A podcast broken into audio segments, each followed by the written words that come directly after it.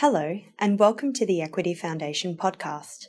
The Equity Foundation is the professional development arm of Actors Equity. Our mission is to assist, educate, and inspire performers. To find out more, visit www.equityfoundation.org.au. Good afternoon. As you know, my name's Alex Jones, and so welcome to today's Equity Foundation live stream. Um, I've got today, I've got the very great pleasure in introducing our special guest, Kim Jackson. Before we commence, I would like to acknowledge the Gadigal people of the Eora Nations and pay my respects to all the traditional owners of country and all throughout our country and recognise their continuing connection to land, waters, and culture, and that this always was and always will be Aboriginal land. And we pay our respects to elders past, present, and future. I want to take a minute to thank the Equity Foundation's principal sponsor, Media Super. Media Super has supported the foundation since our beginning in the early 2000s. They are your industry super fund and they can help you with your superannuation and provide you with financial advice. If you don't have any contact details, please let me know and I can give you the relevant details. There will be time for questions towards the end of today's conversation. And Kim has also very kindly offered to stay on a bit, a little bit longer to answer any questions. So um, I mean, we understand people have to leave, but um, she has got the flexibility to stay a little bit longer. So thank you to all, and please welcome Kim Jackson. Hey guys, thank you so much for joining. Um, I'm going to get straight into it because we've got a lot of stuff to cover, and uh, I'm going to just do a little bit of a, this lovely little screen share thing here. Good. All right, groovy. So let's get into it. Um, so, first of all, hello. I am Kim Jackson. I go through this at the beginning of every seminar, and I always will because I always want to make sure you guys know who you're listening to. So, many people share advice in Hollywood. Um, so, make sure that I, I, hope that you Googled me before you decided to sign up for this seminar. I hope that anytime anyone gives you advice on anything, you either look them up, and, and the biggest question is, you know, do they seem like someone who has experience in the field? Do they seem like someone who knows more than you or has a career that is maybe where you would want to be? It doesn't have to be in five or 10 years time, but if, if in a year's time you'd be happy having their, you know, their resume or, or having some kind of, um, you know movement in your career in the direction of where they're at um, then maybe it's someone you should listen to. If it's a random person in acting class giving you advice and they don't have any credits they might not be the person to listen to for advice. So um, the uh, basically just make sure that there is proof that people have some degree of experience in the field.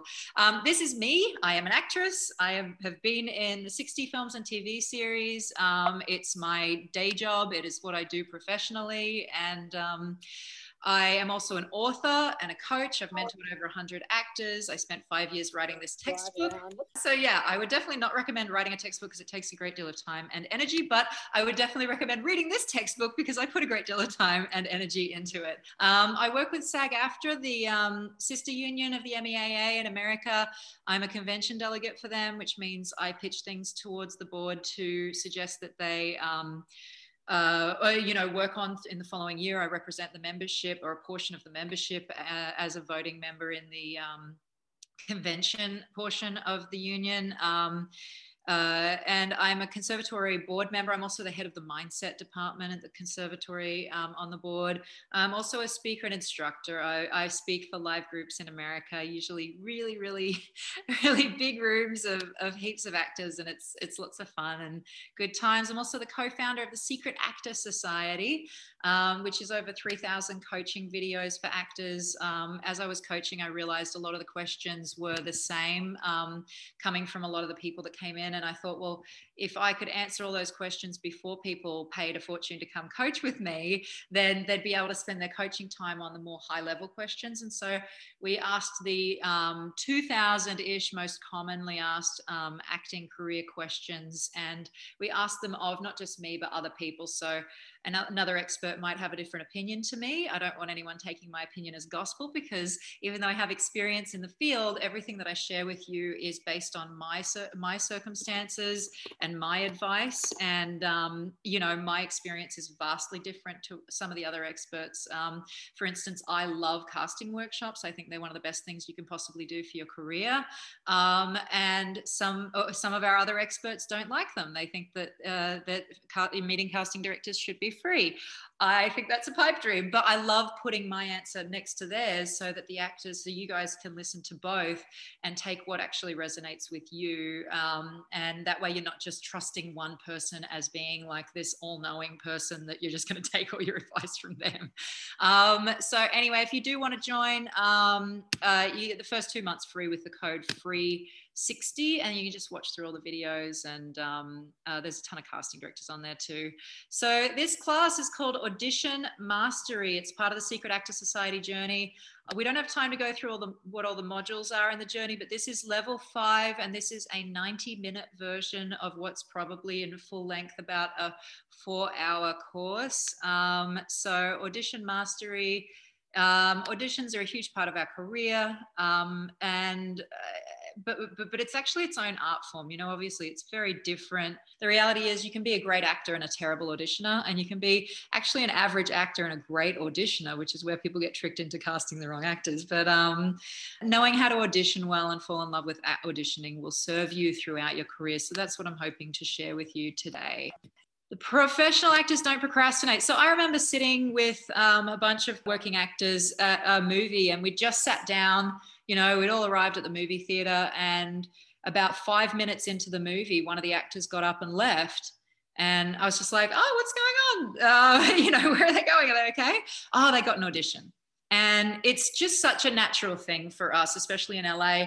You you you need to be willing to drop your world for an audition if you can. So obviously you don't want to miss your sister's wedding, but if it's something where you're able to, you know, when you get a big theatrical audition, you need to know that there's going to be an actor out there like me who doesn't have a day job who will cancel all of her friends plan all of my fr- plans with my friends and I will work on that script every second until I go to the audition, uh, you know, with the exclusion of naps and taking breaks and, and giving myself time to relax and process. So, if you've got stuff in your schedule that will interfere with you doing the best you can in your audition, you need to cancel everything you're able to cancel. And if it's a huge audition, if it's like a studio film audition, that might mean canceling a shift at work if you can, just to make sure that you give yourself the best possible chance of nailing it because the reality is these opportunities every time we have an audition there's a hundred a hundred other people who who would have been absolutely perfect for the role and there's thousands of other people who couldn't get into the audition room and who might have been able to do a really amazing job. So for us, we need to know that every audition is like a miracle and a gift. And so it needs to be taken seriously. And I will tell you right now, it is very, very rare that I walk into an audition room not knowing all of my lines, not knowing the character, and not having done hours and hours and hours of work on it. Um, every opportunity can change your life. This is huge business, it's huge money. Um, and uh, you know, my thing is, I run the lines 60 times or more. I by the time I go into an audition room, it's muscle memory. I know the scenes backwards, and I just I don't want anyone to get the impression because I know sometimes when I'm working on an audition, I used to think oh god like it's so much time like it's you know like it just always felt like i felt stupid like i felt like i was being tricked into doing something for free and um like oh yeah whatever like i'll just you know I'll, I'll, i can know it well enough. But the reality is you know when i started getting to the point that i treated an audition like the most important thing in the world like i was going to do an audition for spielberg or like i was shooting a film with spielberg then I, I really started booking a lot more work and i realized that's what the professional actors are doing. They're at the point where it is they just know the scene. They become the character and that's what they're walking into the room doing. So when someone you know i see actors sometimes saying do we really need to be off book for this? It's three whole pages. It's like what are you talking about? So let's go into learning lines. I want to share with you guys just a little uh, uh, uh, the, the methods that I use, and these are my methods, they may not suit you, but this is what I use. And I think these are these are things that I've borrowed from different acting teachers and and people who really know what they're doing and professional actors in the industry who've coached me over the years. And And I think that these are just some really nice basic framework principles to follow um, and methods to follow. So the second you get the audition, print your sides immediately. Because if it's in your phone, if it's in your email, oh, I've got an audition. Yeah, an audition just came through. I'll get to it when I can. It it tends to sit and a lot of the time we end up waiting. Like especially if it's one thing if it's the next day because you know most of us go into a mad panic if it's the next day and start working on it immediately. But if it's in two or three days oftentimes we may leave it and not print it and not work on it till that evening or whatever. But the reality is the more time you can work on it the more you it will just be there as muscle memory. And the more it will become something that you're excited to share with casting rather than scared to go in and do the audition I remember uh, when I was like 20, I was a bartender down in Sydney, and or 21 maybe, I was a bartender down in Sydney. And the first bar I worked in, I was really bad at it, and I was always like, I hated it when the manager came around because I didn't want them to see like me stuffing up or like uh, giving away free drinks or whatever. And so I would always hate it, like, oh, the boss is here. And then it's funny because I ended up moving to another bar, and I got really good at it, and I was really proud of it. I was like, look how fast I can make all these drinks. And I would be excited when the manager came in because I'd be like, yeah, they can see how good I am. This is amazing. And I feel like that's the difference for me going into an audition where I'm fully prepared because I feel like I'm like, I can't wait to get in there because I just want to show them and just be like, this is how it's done. I know what I'm doing. I'm going to rock this. And so it's a totally different feeling to that feeling that you get where you're like 95% off book. You know it, but the words just aren't 100% on the tip of your tongue. They don't just flow out. And the, the difference between being 95% prepared and 100% prepared and 95% off book and 100% off book it's just like it's worlds away for me. It's the difference between nerves and excitement um, which are essentially the same thing anyway. But um, i just think the, the, the faster you can start learning the lines the better. So just print the sides immediately. Once you do that it, br- it brings the audition into real life. And then pretend the audition is due the next morning no matter when it's due. Highlight like your lines immediately while you're reading the scene aloud. So the first thing i do print the sides, highlight my lines. As I'm highlighting them, I read the scene aloud, including all the stage direction. I think that's really important. Oftentimes, something else will come up. So the sooner you can start doing this, the better. Record the other characters' lines in your phone. Now, there's an app called Rehearsal that's really, really good for um, people who, uh, you know, for just learning lines and working on um, uh, you, I think it, it, allows you to like highlight the other characters' lines, record them, leave a gap. I um, personally use the voice memos app on my phone. Um, I you just hit record, you say your line in your mind.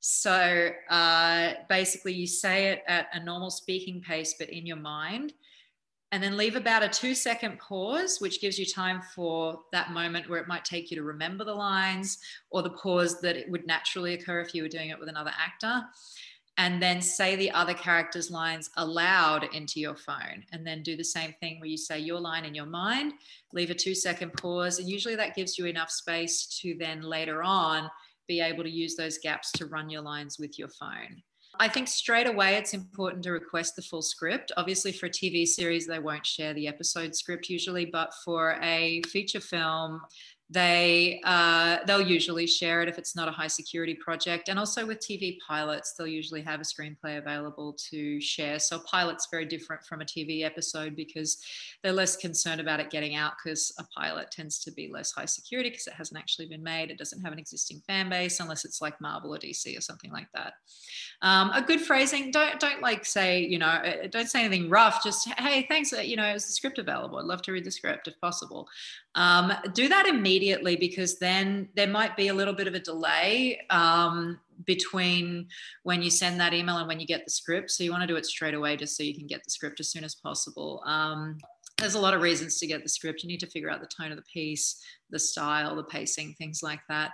I think a top priority that actors, you know, sometimes we, we forget about that stuff is um, drinking water straight away. Like the second you get an audition, drink a big glass of water, take a multivitamin, um, make sure that you don't have anything super heavy because it's going to put you into brain fog exhaustion. Eat light meals, berries, salad, all that stuff until you know your lines. And um, the other thing is get moving, like make sure that you have blood circulating through your body so moving through your brain make sure there's i like to go for a walk put my headphones in have my phone you know to run the lines with and have the script in my hand and just go and walk. I usually do it with my dog for about two or three hours the second i get an audition which means you know three hours after an audition has arrived in my inbox i've usually run the lines um, you know, for about two or three hours solid, which means I'll tend to hopefully be off book by the time I come back from that walk. Chunks come first. So for me, look, I think um, we have a tendency often to just start running the scene. And the reality is, um, the, the the big chunks of dialogue that you come up on the monologues um, there'll be this mental block that just kind of sits there and gets in the way and it's it's a really frustrating thing trying to figure out you, you do the whole scene and then you're dreading this monologue, this chunk. And so I think it's important to just start with the chunk, to just immediately start doing it. And you're doing it not for performance, but for muscle memory. So if you imagine that every line that the character says is the product of a thought that they have. But if I have the same thought as the character, I use a different vernacular to most of the characters that I play. So if I have the same thought as the character, it's going to come out in different words if it comes out of my mouth. So for me to have the thought as the character and for the words of the character to come out, I need to have that in my muscle memory. My tongue needs to learn to say this word after that word after that word, because for the majority of the things that I say, I might have said that portion of a sentence before. Those 10 words, I might have said them before. So that just flows off my tongue. But if I've never said a sequence of words before, I need to teach my mouth how to say it like it's nothing. It's kind of like Shakespeare, where it doesn't really matter what you're saying, it's the thought behind it. But you need to know what you're saying so that you so that it just flows. You, your muscles need to know how to say it. And so um, Start with the monologues straight away, just so that your mouth gets used to saying each of those words after one another. Start with the monologues and any dialogue with more than three sentences. I think those are all the chunks, and I think they're really, really important. Um, this is my monologue method. It's a tricky, weirdy one, but it will make a lot more sense uh, once you've done it a couple of times. Um, repeat line one of the monologue until you have it. Um, repeat lines one and two until you have them uh, one, two, and three until you have them. Repeat lines one, two, three, and four until you have them. And then it gets to be a too big of a chunk again for your brain to kind of do all at once. So then line four becomes your first line and you start a new chunk. So then you do line four and five until you have them, four and six until you have them, four and seven until you have them. So you're doing chunks, but you've got one line that overlaps. So if you see line four was in at the end of chunk one, it was also at the beginning of chunk two. So that's your link between the first chunk and the second chunk. And then if it's four to five line chunks, continue just always making sure you overlap the last line of the previous chunk with the first line of the next chunk. And so then you can get through the entire monologue just with repetition. It's just repetition, repetition, repetition. I don't think you should push your brain past where it makes you want to punch yourself in the face. So once you get bored or you can't handle it anymore, you don't want to do it anymore, that's when you start running the scene. So that's when your brain just goes, I can't take any more of this chunk. I need to go to running the scene. So run the whole scene. So then you go to the whole scene Run the whole scene with your phone while walking or pacing. Um, use a neutral energy or tone. Don't try to memorize, but do start looking away from the page, talking while you when you can. So that's going to naturally happen while you're walking anyway. If you, uh, you know, you don't want to trip over, so your brain's going to go. I need to be looking at the road. The, the quicker I can get these words into my brain, the less I'll be distracted from walking. And so your brain will want to, to start remembering the words a little bit if you've gone for this epic blood flow, energy inducing walk while you're running your lines. Um, run the whole scene at least 12 times. Um, and the really cool way to do it is to, um, I always liked this, is just to put, you put a circle, three circles at the bottom of the, the script somewhere on the back of one of the pages and then you just, every time you run the scene once, you put a line through it. And then just keep doing that until you've made at least three pizzas um, which isn't good because that means you'll really want to eat some carbs while you're running your lines, which you shouldn't be doing because it'll stop your brain from working. But um, it just gives you an opportunity to see how many times you've run the lines. It gives you like a weird sense of satisfaction. But don't worry at this point about really memorizing. It's just, again, it's muscle memory. You want your mouth to start getting used to saying the words over and over and over again. Um, the pizzas just help you know how many times you've run the scene. Now, like I said, I run each scene about 60 times, but I just think a minimum of 12 just for your first set. And then keep going as long as you can after that. Once you get bored of running the full scene, go back to do your chunks, memorizing your chunks. So then go back to the monologues, do your four lines at a time, run the whole scene one or two more times if you can. And as soon as your brain gets exhausted and just says, I don't want to run this effing scene again, you can either try taking a little five minute break and then coming back to it, or if you get to a point where you really don't want to run it anymore, that's when you stop. And you don't just stop for like 10 minutes or 20 minutes or whatever. That's when you need to take a proper break. Um, that point will happen much later if you're hydrated and walking, but that's when you really need to step away. So take a break for at least an hour, a 90 minute nap if you can.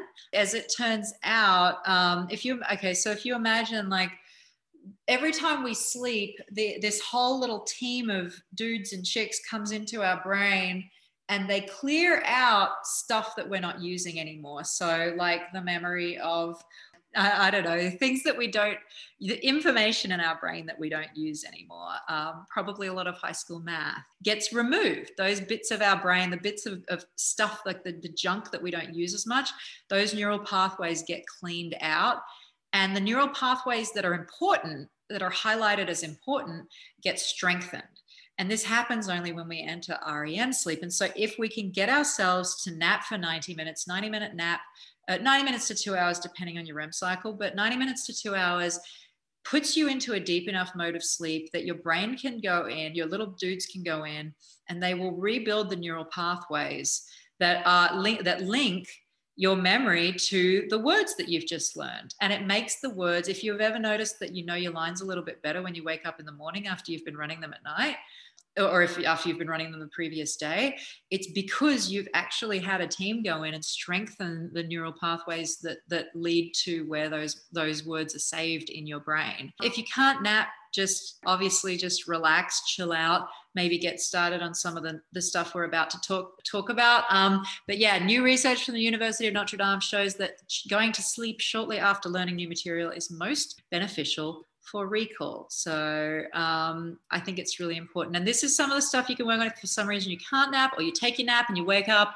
you don't really feel like running your lines again, start watching some of the previous work of the director and the writer, even just the trailers. Um, if it's a TV show, you might want to watch previous episodes of the show, but you want to understand the tone of the piece because it's important to fit in with the world that they've created. It might be that all of the actors talk quite slowly um, in a very thought out way and have big gaps between their lines of dialogue and, and it's very pensive and thinking it might be a bit more um, you know, Aaron Sorkin, where they're on top of each other, they speak very quickly but very clearly, and it's um, you know a very very fast-paced piece. You need to know that. You're not going to know it until you look at either the previous work of the director or other episodes of the show. If it's a director's session, I think it's important to go through and look at interviews that they've done in the media. It's going to help you get to know their names and their personalities read the FYI pages, these crossed out pages, the crossed out pages between your sides, in your sides, um, between scenes. So basically, a lot of the time it'll be scene one, and then they might leave a page or two in there that are crossed out as FYI. That can be really helpful if you don't get a copy of the script. Um, something else you can also do is get the other characters' audition scenes. In America, that's really easy to do um, because uh, they're all posted on Sides Express or Showfax, and you'll be able to pull the other characters' sides to get a bit more information on the project. But usually they're gonna, they'll probably share the script with you anyway, so it's not a big deal. But read those FYI pages; they're really, really important. And hopefully, if you can get the script, read the script. If you've got a couple of hours, then read the whole script if you've only got an hour or so scan the script, you just, you know, kind of, oh, okay, cool, just get a feel for what's going on. Um, if you've only got 30 minutes, maybe you just read up till where your scene comes in or where your character comes into the script. Um, or if you only have a little bit of time, search your character's name and only read the scenes that you're in because you might have two audition scenes, but your character might have four or five scenes in the whole project. And you can learn a lot from just looking at other scenes or scenes where people reference your character. So if you search your character's name in the PDF, then um, you'll be able to check out and just sort of see what happens in their storyline. Character research. List everything you know about the character. So just write out everything you know. Are they defensive? Are they awesome? Are they friendly? Do they have, um, you know, anything you can think of? Do they have a girlfriend, boyfriend? What? How are they interconnected with all the other characters in the project? There's a there's a really cool thing um, that I uh, I really kind of enjoy doing. I'll show you how to do. It's like you put your character in the middle, and then you put another character here another character here, and then you sort of write along here what your character thinks of the other character, sort of thing. And it's like, okay, well, this is how this character's connected. It's like a little character web. And you can figure out how they're connected to all the different people, all the different characters in the project. It could even just be a thing. It could be how do they feel about a thing, global warming, or how do they feel about this company that, that they're talking about? Um, it helps inform the very subtle choices that come out as you're talking about different things. You might mention someone's name, and if there's a distaste in your mouth, then you don't have to think, oh, I'm going to say that like I hate them because you just already know that you don't like them and it's going to naturally come out that way without being forced and pushed. Because that's the big thing you want to do. You don't want to push um, the biggest thing with obviously with acting is there's this t- there's two ways you can go. One is you can be scared of overacting and you can do nothing and that's boring, or you are so scared of being boring uh, that you want to show off your amazing acting talent and then you end up pushing on every line. And so it's this constant challenge of straddling like you know, uh, underacting, I guess, and uh, or lazy acting or, or, fearful acting, and then overacting where you're pushing and you're trying to show emotion where emotion doesn't need to be there. And I think that really comes from the better you know the character, the more organic, the more you can trust yourself with it, and the more organically the performances will come out. I love this exercise from Joseph Perlman. I am one who, uh, which is just like uh, you you get into character and then you just say, I am one who shares information. I am one who is strong. I am one who cares about people. I am one who, and you just sort of carry on with that.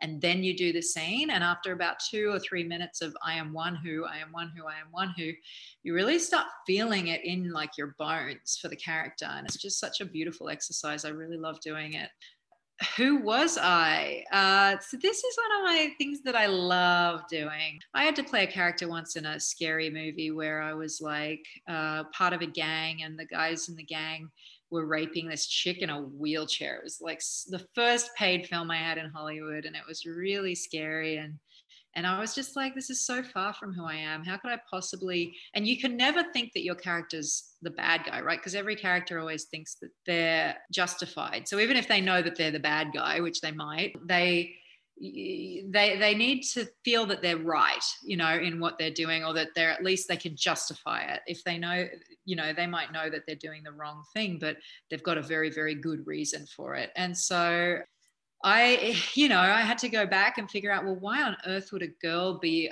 you know, okay with these terrible things, these guys breaking into this girl's house, uh, these girls' house. And, you know, I, I've kind of built this character around like, you know, I had to go back and I went back to the memories of when when my character was like nine years old and she's like getting gang raped by the whole gang that she's there with the same guys but she you know she's kind of had this terrible upbringing and terrible childhood and she looks at these girls and they're just so like they're rich and they're like you know just these uh, my at the time i had red hair and they're like these you know pretty blonde girls and their lives are perfect and like basically i just wanted to show them what i'd been through and and so that they would know like you know what what the real world was like and blah blah blah and like teach them a lesson sort of thing. And so i had you know I, the only way i could get to that mindset was by going back and seeing what my character's past was like. And so i think it can be really useful to close your eyes as the character and become your character at age 4 and then look around. Where am i? Who's here? What's happening? How do i feel kind of what's going on and and what happens to me at that age and if you've done a little bit of thinking about your character usually the answers will come to you it'll be like okay well i'm in a room i'm in the kitchen with my parents you know, everyone seems happy, everything seems good. But then my dad's kind of come in and he's like talking about money and and how, you know, God, you've got to be a con artist to earn good money. And all of a sudden that's maybe where my character ended up being someone who you know, tricks people at the races or whatever it is. Um, and then, you know, what happened when I was seven to 10 years old, 13, 16, 20, like pick a bunch of ages um, in your character's formative years or in their history where they're experiencing different things that change them or build them as a person and make them someone who does things in a different way, maybe than you do, um, so that you're not sitting there going, well, I would never do this. I don't see how my character should do this, but I'm just going to act it anyway. You need to get to a point where you are so empathetic with your character and so connected with them that you know what your um, you know who they are and, and what they're doing and why and and all that jazz. So um yeah that's that. Um I, I really love that exercise. I think it's a really important one to do. So spend a little bit of time learning who your character was how do i sound and move so you know i do character acting um they never dye my hair, which I wish they would. But uh, so, other than the fact that my hair almost always looks exactly the same in every bloody job I do, um, I I will be very different. So, like, I'll, i did an audition for a pilot for an Ava DuVernay pilot the other day, and I think I was down to the top two or three or something. And um, you know, I was like, my uh, I had my like my lip was droopy from some kind of like fight or problem and I could barely see out of one eye and I was talking like this and I was hunched over and like all those things informed the character because you know if you if I was talking like me with my voice at my pitch I wouldn't be an explosives expert that worked in the tunnels in the middle of New York in the demilitarized zone. I would be like you know probably someone different. And so um, you know I had to kind of come up with all of this stuff that sort of that sort of um, happened and then that comes from the history of the character as well like okay well how did you end up talking like that? Well okay this thing happened or whatever. Um, how do i speak? Do i have an accent? Um, and don't just guess base it on the character's financial position, their job, self image, background, all that sort of thing. And you'll find as you build all that stuff, the great thing about it is then you don't have to do any acting because you've got all this other stuff going on and you just get to talk and you don't have to think too hard about the performance because it just comes out awesome. Learning an accent, guys. Obviously, Australians are a lot better at accents than than many other people, um, especially Americans. Um, but uh, 21 Accents is a really great company in LA that trains people, people uh, trains actors in different accents. There's a ton of YouTube videos though. Like the, I, whenever I have a role and I have to learn an accent, I just do YouTube videos or I watch movies, pause them, repeat the line they just said, pause it again, you know, play it again, listen to the line, pause it, repeat the line, and just do that over and over and over again. Um, if you've been to acting school, you probably know phonetics. Um, you could study phonetics. Um, it's a really great way to just have replacement uh, vowels, I suppose, for every different thing that you want to say and different accents. I can't do phonetics; it gets me really confused. My husband does it. Andrew, he's um, he went to NIDA, so he's big on phonetics. Um, I'm just like, I don't get it. So the A turns into an E. Okay, why do we need a schwam? I don't understand. But for acting school people, apparently it makes perfect sense. Um, figure out the vowel replacement. So that's what I do. I'll just be like, well, okay, so all the A's are E's, all the I's are O's, and I can I can work from there.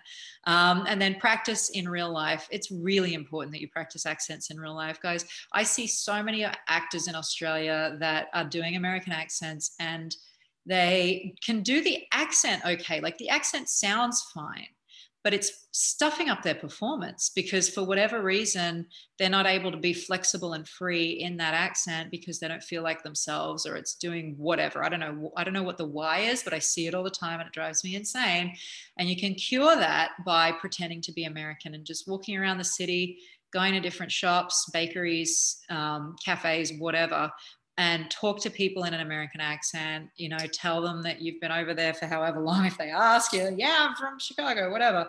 But just just practice the accent in everyday language with strangers who don't know that you're putting it on so that you can just get used to talking in a conversational tone in that accent. The reason it's so important is because you just don't want to feel trapped because otherwise an accent like the American accent or whatever accent it's something where you only know how to do it in the exact words that you're saying in the scene and it's really limiting and you can't just play and you always have to feel free to play while you're acting so um, yeah practicing any accent in real life normal conversation i think is really really important um, and still if you're playing a character and you want to um, you know, be bold with it. And, um, you know, or if it's a character where you're like, oh, this is such a bizarre role. I don't even know what to do with it go watch stuff. If you want to play trailer trash, go watch Dale Dickey doing some amazing stuff or watch Ozark and, you know, see what they all do, see how they act. It's going to give you permission more than anything. You, even if you don't want to specifically steal something that they do, it'll give you permission to, to behave in a way that's maybe a little bigger, a bit sillier, a bit more, less normal than you usually would have. And that's where you start getting this interest, these interesting performances that come up.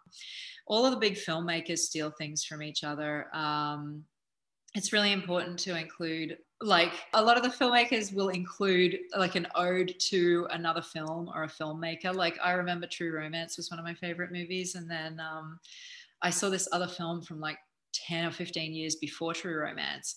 I'm like, this is True Romance. It's exactly True Romance. It's just been done a little bit differently. It's even got the same music, but that's what that's what creatives do. They sort of stand on the shoulders of the people that came before them. And it's a beautiful thing. So don't ever feel like you can't just like watch what someone else is doing and be like, okay, I'm going to borrow that little, little bit and that little bit and put it all together. So breaking down the scene, breaking down the scene this is this is kind of just simply sort of straightforward stuff. What are your objectives and obstacles? What are your characters goals? So basically you want to figure out what your goal is for the entire project and then what your goal is in the scene which is much more specific. So almost always there's going to be something in the way of the goal. So your goal is your objective, your obstacle is the thing that's in the way of the goal. So long term obstacles, short term obstacles. So long term obstacle is for the whole project. What's your main thing that's that's really in your character's way of getting their main goal and then short-term obstacles so what's going on in the scene that is stopping your character from getting what they need in that scene. Um, once you know that it's going to help you find your turning point and um, that's kind of where you really figure out kind of what's going on in the scene. Um, what are you actually doing before this scene starts? Well this is the most important choice to make in a scene. So if you when you're doing an audition, for me, like for instance, I was doing an audition once for a show called Rebel, a BET show. And I went to a friend's house and I was working on it. And, and he's just like, What are you doing? You're not doing anything at the start. And so we realized my character's like setting up for a soup kitchen. And I was like, well, how can I set up for a soup kitchen? I don't want to stand here miming. It's going to look ridiculous. So I was sort of scared to do anything. And he's like, yeah, but you don't have to set up for a soup kitchen. Just do something. And so I started the scene just picking one box up from here, an invisible box, you know, I'm picking a box up, moving it to the right, picking a box up, moving it to the right picking a box up, moving it to the right. And that's all I did for the whole first two or three lines of my scene. Because I'm doing stuff and these people, you know, these cops come up and they're asking me a question. I'm just like, yeah, no, I'm, I don't know. I don't know my name, blah, blah, blah, whatever. I'm, and I'm doing my thing. It's a lot more interesting than they come in and I'm just standing there, eye fucking the reader and staring them down. Like, you know, it's, it's, uh, having something going on, having business going on gives you something to do so that as the scene begins, you're not just waiting for the next line. And that ends up being honestly a real, dis- really clear distinguishing factor when you're watching auditions. Um, between the actors that are kind of the pros where they're comfortable enough to just do something like that and not. And you know i ended up booking that role um, and it doesn't even have to be something physical. I read for swat the other day and i got the role and um, i think i only got the role because the guy i was coaching with again i coach man like i've worked a lot and i still always try to coach if i can. But um, you know julian curtis who was coaching me who's an amazing acting coach um, he had me uh, you know i was just sort of starting the scene because it just said she's is a screen door and she opens the screen door. And so i you know i walk up i open the screen door and i'm like hey what do you want? And so we do the scene a bunch of times. I'm like okay cool yeah i'm pretty happy with that. Like let's we'll just do one for safety. And he's like well as long as we're doing one for safety and he's like what's going on? Like, what's going on at the start? I'm like, I don't know. I'm opening the door. Like, you, you can't see my beat before because the scene starts with me opening the door. And he's like, yeah, but what's going on in your head before? And I'm like, oh shit, good point, man. He's like, what were you doing before the scene started? Because it doesn't feel like you existed before the scene started. I'm like, that's a really, really good point. And so he's like, eh, we, we figured out, like, what if I'm just watching a movie? I'm watching a movie and I don't want to be at the door. And I'm like, why is this random fucking person at my door? So I'm, you know, instead of just walking up to the door and being like, like kind of opening the door and just being like, hey, what's up? I'm kind of, I'm kind of like, I open the door and I'm just like, yeah, uh, uh, you know, like, and it just gave a little bit of a like, I'm doing something. What do you want? Like, who, who are you? What do you want? And it just, it changed the opening moment of the scene. And looking at the two different takes next to each other, it was like night and day. And it was a half a second beat difference. You know, it's difference between just opening the door and looking and like like what's going on and and it, it, i'm sure that's what books me, booked me the role so it doesn't have to be some big physical thing it just needs to be you know where you were before this scene started and your character existed before the scene started um, uh, and that then informs the whole rest of the scene because then i could be like what's my what's my character's objective in the scene. Well, my character's objective in the scene is to get back to the movie that I was watching because I was really enjoying watching that movie and I don't want to be having this conversation about my ex boyfriend with a cop at my front door. So then I all of a sudden have a different objective because if I'm just standing there opening the door answering, my objective is I don't know, have the conversation. It, changes everything. So it gives me something more specific, much more specific to work with. Um, but a physical action can be really helpful. It's really handy because then you don't have to be staring down the reader. Find the turning point in the scene. Every good scene has a turning point. There's a point where the energy shifts, something changes. If you can't see it, you need to find it. Um, finding the turning point and pinpointing what changes can help you avoid playing the end of the scene at the beginning. Um, so uh, there's going to be a point in your scene where the scene goes from this to that, this place to that place, and everything shifts. And um, uh, what's going to happen if you don't have your turning point? A lot of the time, you'll end up playing the end of the scene at the beginning. If you know what your turning point is, then you know that the entire scene is divided in two from this point to that point. And it makes it a much more interesting journey when the beginning of the scene doesn't kind of get away, you know, give away what's going on at the end of the scene. Um, like even with that SWAT audition, it was all pretty straightforward. I just I wanted the conversation to be over. I was over it. But then by the end of the scene, he's noticed that there's a laptop, and I'm like, oh well, maybe take a laptop if you want. It could help. So I've gone from trying to get out of the conversation to, well, here. I mean, yeah, ha- have the laptop if that's helpful. To, you know, take it. No big deal. So I've gone from wanting to get out of the conversation to being helpful on some level. That changes the tone.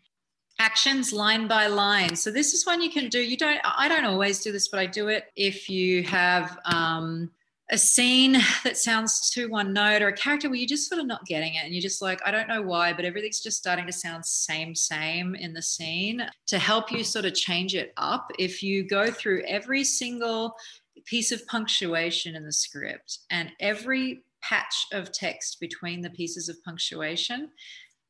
Write an action. So what is what is the purpose of that piece of dialogue? So is it to inform? Is it to intimidate to share to educate to calm to uh, help to uh, evoke? You know whatever it is figure out what each piece of dialogue is. And if it's good writing you shouldn't repeat any action throughout the scene. If it's bad writing, a lot of the time it can end up being like, well, actually, they only needed one of these three sentences. And now I know that because I can see that they all serve the same purpose unless it's expositional dialogue. If it's expositional dialogue or expository dialogue, you can just label it as matter of fact because it's just sharing information. Um, but if you've done your character kind of web, then you'll know where each of those opinions you have are. So if you are sharing expositional dialogue, a lot of the time your character might have an opinion about it. Um, and I think that can be important. But, um, you know, you don't want to necessarily put an action on it because while you have an opinion of it and that needs to be clear, putting an action on it can make it like pushy because the reality is all expository dialogues just to inform, to inform, to educate, whatever. And if it's a big chunk of exposition, like, you know, John Smith was born in 1907 and he came about, you know, like it's, it's, uh, it, it, a lot of it, it's all going to be to inform to inform to inform to inform to share and so that's sort of more of a matter of fact but then you can obviously ha- you need to have an opinion of it as you're saying it but don't there's not as much of an action with it and then the other thing is lists. Lists don't have to you don't have to try to think of a different action for everything in a list. Um, you should again have an opinion on them but if you um, are like trying to make it so everything in a list is like, well, you've got the green berries, the blueberries, the yellow berries, the red berries. It's like you don't want to be like, well, you got the, the green berries, the blueberries, the yellow berries, the red berry. Unless it's comedy, then it's sort of stuff, you know, it can be a little bit more fun and then you're playing with it. But usually you're just going to kind of list them off the cuff. You might have an opinion. You might be like, well, you got the green berries, the blueberries, the red berries, the yellow berries, uh, but don't do too much with it because it'll just, whenever it's a list, it, it, it just starts being a little bit um, a little bit exhausting to listen to someone listing stuff and trying to make it varied. After the scene, the closing beat. So after the scene ends, your character continues to exist. It's very important that they continue to exist. Tell your reader to keep rolling after the um, after the scene ends for about two or three seconds and stay in character. Have an opinion on what transpired. Leave if they want to leave. Contemplate whatever you're contemplating. Do whatever your character would do after this scene ends and have the thoughts that go along with that. There's these beautiful final beats that exist. So, and, and the beauty of it is, it's it, a lot of the time, if it's a self tape, and you are, you know, especially these days, you can just cut it. If you don't like what you do at the end and that final beat, you can cut it. But if you do like it, then keep it. So it's important to record it. Um, so have do make sure you have final unspoken thoughts after the last lines are done. Um, I think it's uh, again kind of like having that first beat. It has a really big impact on the impression that you leave and and the sort of level of actor that you are um, in the mind of the casting person watching. So this is more just a physical thing. The look, wardrobe, never strikes or checkers, no brand names unless your character is trashy or has that vibe. Doesn't mean everyone who wears brand names is trashy. It just means that like they pop on camera, they're distracting and it can kind of draw the eye and you don't want anything that draws the eye away from you. You want it to be a little bit neutral so that they can imagine you in whatever the character's costume is. The reason for no stripes or checkers is because um, cameras didn't used to be as good as the iphone cameras these days but even on iphone cameras stripes and checkers still can get a little bit of blurry especially if you're reducing the size of the video before you send it uh, that it can end up just looking really sort of weird and jittery on screen. Um, and don't wear anything that really distracts from the performance. Um, no costumes, no police outfits, fire outfits. Um, just dress in the tone of the character instead. Um, and obviously, if you're uh, doing a, a corporate role, wear a suit. Um, if it's a TV series, I think it's really important to look at the color palette that they use in the TV series, um, the color themes in the show, and dress in a color that matches their palette. So, a lot of the shows, like even Breaking Bad, used to have every character was a different color. Um, you know, like uh, Hank's wife, I think, was wearing purple all the time, and I can't remember what Cranston was, but like they would they would all just have different. Um, they would have really specific different colors, and those colors would change as the, if their personality changed. But a lot of shows generally will have a color tone, like the 100 I read for, and it has um, I think like blue, like a deep sort of um, navy-ish blue um, as that post-apocalyptic vibe, and then the the like forest green is what the majority of the characters seem to wear. So I wore a t-shirt that was a deep blue. Um, it's a pretty straightforward thing. Just fit it. You're, you're going to ask to be a part of their world, so you want to kind of dress appropriately and at least subconsciously give them the impression that you're a good fit. The exception to the no color, the, the no costumes rule is um, I did an audition for a Viking role in this show called Triangle, and uh, I did the whole audition in my Burning Man outfit. So I had my like full on like hippie pants on and like my they were like these big baggy brown like I don't know tie pants and a big um, fur coat, like a massive fur coat and like necklaces. And I got Andrew to do my hair up in like little uh, plaits, uh, which he got to be very good at by the time I'd done my couple of callbacks. And um, yeah, uh, I went in like a full Viking outfit and I ended up booking that role as a series regular on a ABC series. And um, that was a $14 million pilot. So it wasn't screwing around. I went there in a costume. And it was funny because I saw the girls that were walking back, some of the other girls that were reading, and they were in like black jeans and black t shirts, which is probably what I would have re- recommended people wear, like to not wear a costume. But to be honest, I just felt like I was in this world and I didn't feel like they were even close to the world. And it was, I, really felt glad that I'd kind of gone to that effort to be in in character to that extent. And um, I think if it's a period piece, or if you're a character that's a really bizarre kind of world, I think it's kind of okay to do a costume of sorts for that. But I think when you're reading for like police, fireman, doctor, all that sort of stuff, because it's modern day, I feel like you can dress a little bit more neutral and just have the color. You know, for a doctor, you want to wear like a white blazer or something, but you don't need to be in like full scrubs. Um, hair. So I think it's important to wear your hair in the way that the character would wear it, especially girls for period pieces. Oh, for everyone for period pieces, you know, for guys, you don't want to have like your hair gel where your hair's all spiked up and sexy. You want to have it like, you know, if it's a period piece, they always used to like gel it down or whatever. If it's from, you know the 60s or the 80s or whatever like it's going to be really specific hair that people wore in that era so um, I think it's important to try to get sort of the, don't make them use their imagination too much because um, a lot of the time they're going to see someone who fits what they've imagined the project's like and they're going to be interested in that person. Because it just fits it makes sense especially if you've got two actors who are doing an equally good performance. So just have the hair the hair is just such an easy thing. It's the main thing that's in your shot when you're being recorded uh, so sort of just make sure that you pay attention to that if it's an era thing, especially. Um, no hats that shade or block your face because then they can't see you audition. And uh, look at the show. If it's a TV series, get a feel for what kind of hair they do. It might be that even the casual waitress has full glam hair or something on Days of Our Lives. Um, makeup, same thing. Wear the makeup that matches the TV series that you're auditioning for and do makeup that's appropriate for the character at that moment. You don't have to wear makeup for every audition. I read for a 99 cent store mum, like a low income mum once.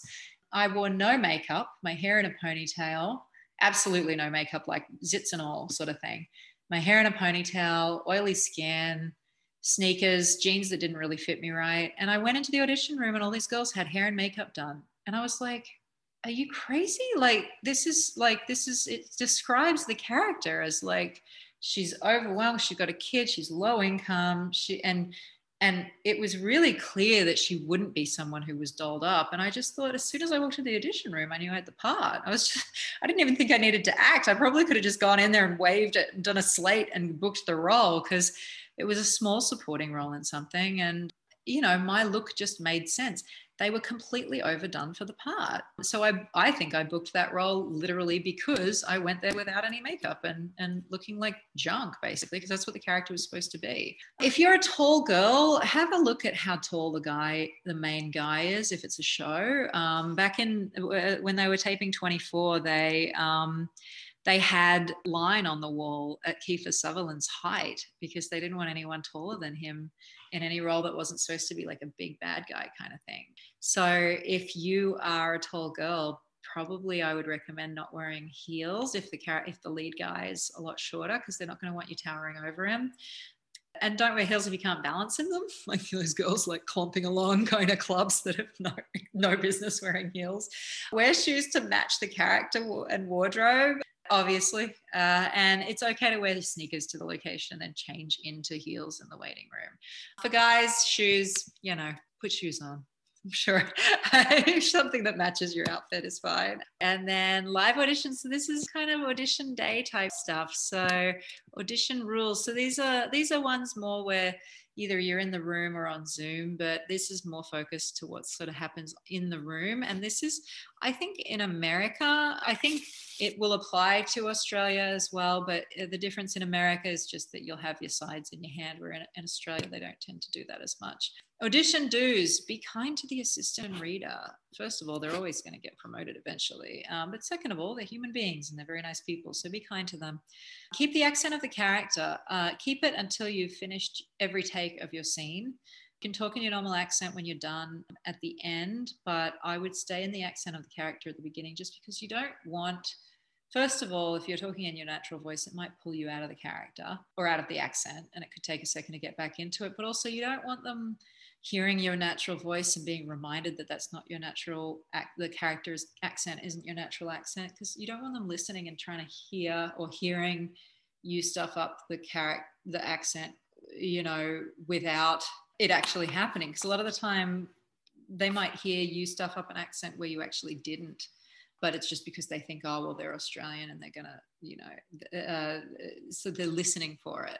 Even Americans say things in varied ways. You might get two people from Chicago who talk completely differently, and if they hear either of them do it, they might not think anything of it. But if they've heard your Australian accent at the start and then they hear you do this attempted Chicago accent, they may hear normal imperfections as an accent slip, and that's bad. So don't give them a chance to think that. Read the vibe of the room and let the casting director lead. You're, you're in the casting director's space. So be respectful of that. You're walking into their space. We all want to kind of go in and feel confident, but there's a big difference between confident and arrogant. You don't want to go in there and take over the room and, oh, I'm running this thing. It's my time. Everyone's telling me it's my time. Yes, it is your time. This is your time to be in their space doing your best possible acting work in a collaboration with the casting director who wants you to get the job.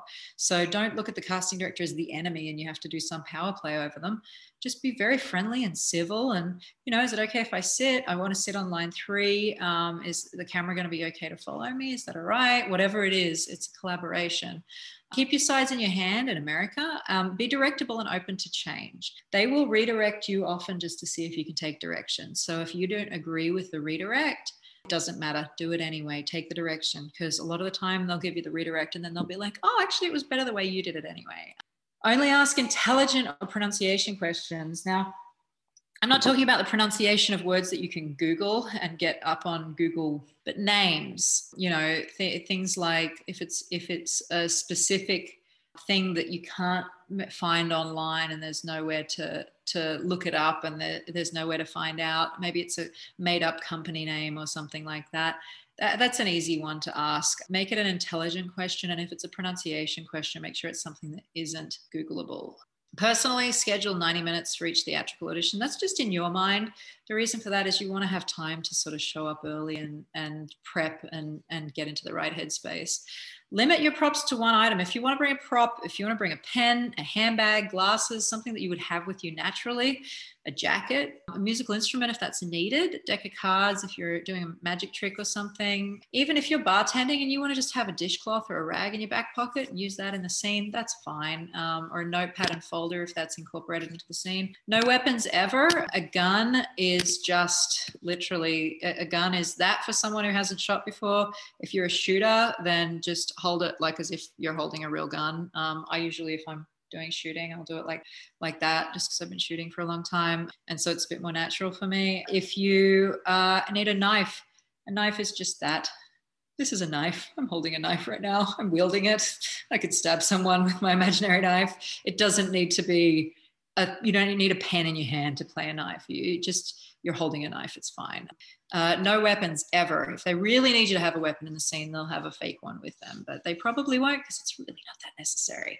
Don't smoke before you go in. Um, it stinks. I can smell smoke. Uh, Uber drivers are always like, I'm like, oh, you're a smoker they're like, oh, I don't smoke in the car. Yeah, either you do or you don't bathe because I can smell it. Don't shake hands unless they offer, um, obviously, especially these days. We will end up back in audition rooms. I know we all think it's going to stay as self tapes forever, and self tapes will always be part of what we do. And I think it's great because it means international actors can read for more American projects or more big Hollywood projects or projects all around the world, England, everywhere all of the casting directors. I did a big interview series with a bunch of casting directors through the break, and um, on Secret Actor Society is like we brought in casting directors from a ton of like Emmy and Academy Award level projects, and um, you know we had really good long 90 minute chats with them. Um, those videos are free; they're all up on the Secret Actor Society app and website. Um, you don't have to pay to watch the long interview. Um, the me- the bit that's members only is the more business focused questions that we ask them. Anyway, a lot of them they were all just like, I can't. I want to get back in the audition room. I love being in a room with actors, working with them, being able to give them redirection on the spot they're eager to get back in the room. It's their social life. You know, we all think, oh, it's great working from home.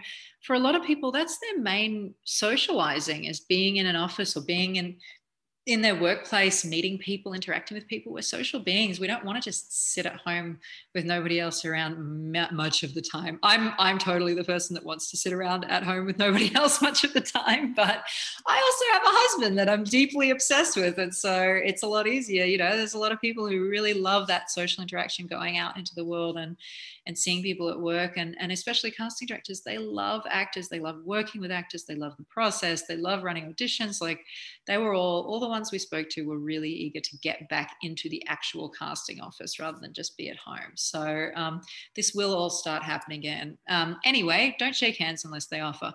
Don't say you just got the sides. They know when they sent you the sides. No excuses. Once you're in the room, you're in the room. What you do is is your audition, and there's no reason to sort of preface it with any excuses or reasons that you don't know it. They're aware if you were a late call in. Um, don't touch the reader. Don't try to do never touch the reader for any reason don't try to sell yourself. Don't apologize. Don't show any naughty bits unless forewarned and discussed with your rep, especially if an audition did not come through your agent or manager and it is not through the MEAA or SAG AFTRA. Do not take any of your clothes off and there always needs to be a woman in the room uh, if they are asking for that and they also need to let you know in advance and they also need to you know it needs to be thoroughly discussed if for some reason they're going to tape it and they should never ask you to take the bottom half off it's just if they you know for something like maybe spartacus or game of thrones they might need to know don't I have a nice rack? Like, how does it look? We need to cast you based on these, you know, this top half of yours. Um, but that should be thoroughly discussed with your agent. And um, and really don't do don't do those auditions for independent projects. It's just not worth it. It's not worth having that footage out there and having potential issues come up in the future.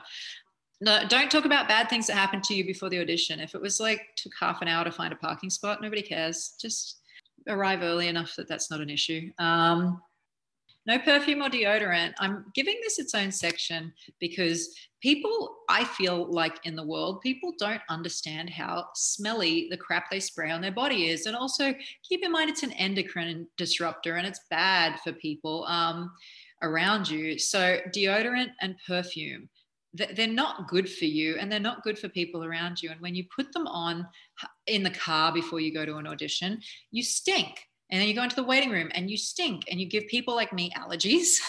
And then you go into the wait into the casting office and they're stuck in this tiny little room with a camera and no window sometimes. Well, there's usually a window but still it's not good they're stuck in a little room with your stupid perfume there for the next 20 minutes until it dissipates it lingers, it can make people sick, it can trigger allergies, and then they will hate you. Um, casting directors, well, uh, they're lovely people and they love us all, but if they have a very, very good reason to hate you, they won't ha- they won't be able to help it. They'll just be like, no, because that person always wears heavy perfume, and I don't want them in my effing space if you get smelly, um, you know, obviously put deodorant on a couple hours beforehand you know, preferably roll on if you can. Um, if you get smelly and you, you do feel like you are getting a little BO before you go in, you can always just use wet paper towels in the bathroom or baby wipes or whatever and, and, and wipe your pits. Because um, obviously we do all go into fight flight mode and start swing before auditions sometimes. On the audition day, before the audition, run your lines the day, that morning when you first wake up, run your lines with your phone. If you can, then later, a little bit later, run them with a friend or a coach or a real human after you read it with your phone. The reason I'm so big on reading it with your phone is so that your friends don't start hating you and never wanting to read lines with you. And also, I like it if you know, if you can learn your lines with your phone, then when you're reading it with a human, you can really work the scene. Whereas if you're learning the lines while you're reading it with a human, then you've used up all of your time with that human on learning words as opposed to working the scene and playing with it. I think it's really important also to just run every scene kind of happy, sad, you know, happy, sad, angry, you know, a bunch of different emotions and play the whole scene that way because then you find really surprising ways of saying lines um, that come out when you're doing these varied reads. Um, Arrive early to find parking. I think that's really important. You don't want to be rushing before an audition. It's the worst thing ever. Like, I tend to plan to walk into the casting office 15 to 20 minutes beforehand. And that way, I'm not, you know, I can use the restroom, I can relax. Uh, but before, you know, t- while you're still in the car, take a quick selfie for your files. Um, I think it's important to have a photo of yourself before each audition and what you're wearing and all that, so you don't have to think about it.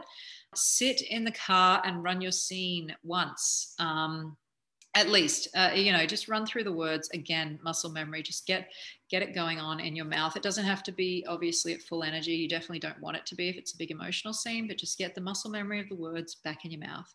Do a calming or breathing exercise and um, you know that you know that i think uh, something to write down eft tapping or meridian point tapping i think is a really important amazing way to calm yourself. Meridian point tapping or eft tapping immediately taps into acupressure and acupuncture points in your body and um, tells your body to calm down. So I would definitely recommend Googling it um, and starting to get used to just the different EFT um, tapping and acupressure points. Um, I think they're really, really uh, incredible and they can, they've been shown to reduce stress and anxiety within minutes, two or three minutes. Oh, and this is a really cool exercise that actually should have been a, a, probably a little bit earlier, but the day before or, or the morning of or whatever, close your eyes and then calm yourself and then picture yourself going through every single step of the audition from arriving in the car to getting back into your car and picture it going wonderfully. So, Tony Robbins uh, shared this exercise where they had basketballers and they wanted to track how well they improved over the space of, I think, a week or two. I can't remember how long they did the exercise for, but basically they split them into three groups. One group was instructed to not practice at all and not think about practicing. One group was instructed to practice every day, throwing, th- this is just throwing three pointers. One group was instructed to practice every day. And one group was instructed to never physically practice, but only imagine themselves throwing a three pointer shot over and over again. And every single time they imagined it, they would get it in. And then they brought them all back and they tested them. Obviously, the group that didn't practice at all was the least amount of improvement. They didn't improve at all.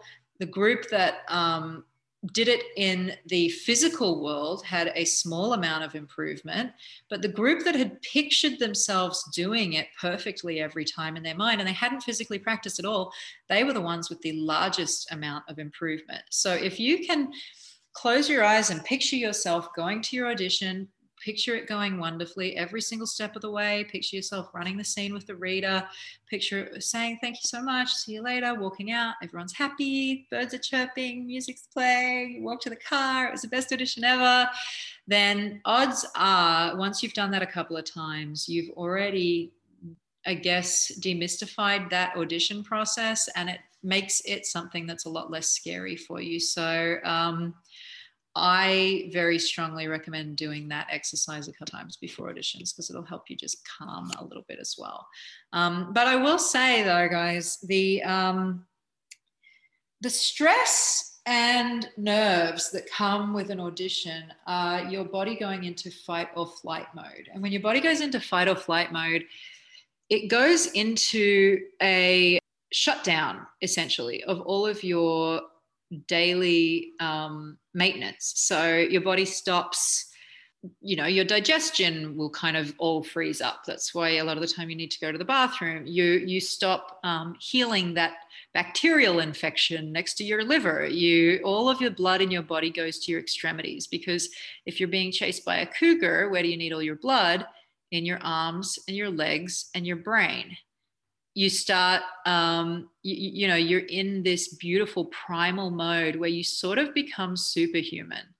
And so that stress before an audition i hate to say it it's so bad for us but in short we're designed to have it in short bursts. We're not designed to have it on a daily basis which is why it's bad if you're living in a toxic situation because um, then you will eventually die because your body will stop healing itself. But if you um, if you if you just have it for auditions and you embrace it and instead of nerves you just reframe it as excitement. You know i'm so excited. Oh my god i'm so excited i can explode. Oh my god it's gonna be i'm so scared and it's gonna be awesome. Like to fall in love with that feeling means you can harness those superpowers and those are the same superpowers that mean that make mums pick up a car when their kids trapped under it and all of a sudden they have superhuman strength. So um, you know the the speed at which your brain will start working because it needs to be hyper alert to get out of that situation where it's being chased by a saber-toothed tiger um, the speed at which you will be able to think is like it's like being in a car accident or something where everything slows down and you can your brain moves much more quickly. If you can harness that and fall in love with those nerves fall in love with that fight or flight thing yes it's bad if you're shaking and because a lot of the time you know you're choosing between fighting and flighting and if you can't run away you're there and so you think you're fighting and a lot of time you'll start shaking from all the adrenaline. But you know, you can use the EFT tapping to calm it down a little, but I would try to keep some of that energy because it is this amazing adrenaline boost and um, cortisol, cortisone, maybe both, um, boost in your body. Um, that is really useful and I think is part of the reason that a lot of the time we are able to microanalyze auditions more so than the same 10 minute period outside of an audition room because you know we're, we're in this crazy mode. For me, sometimes it'll happen the opposite. If I'm really playing a role and I'm really into it, I'll forget the entire audition.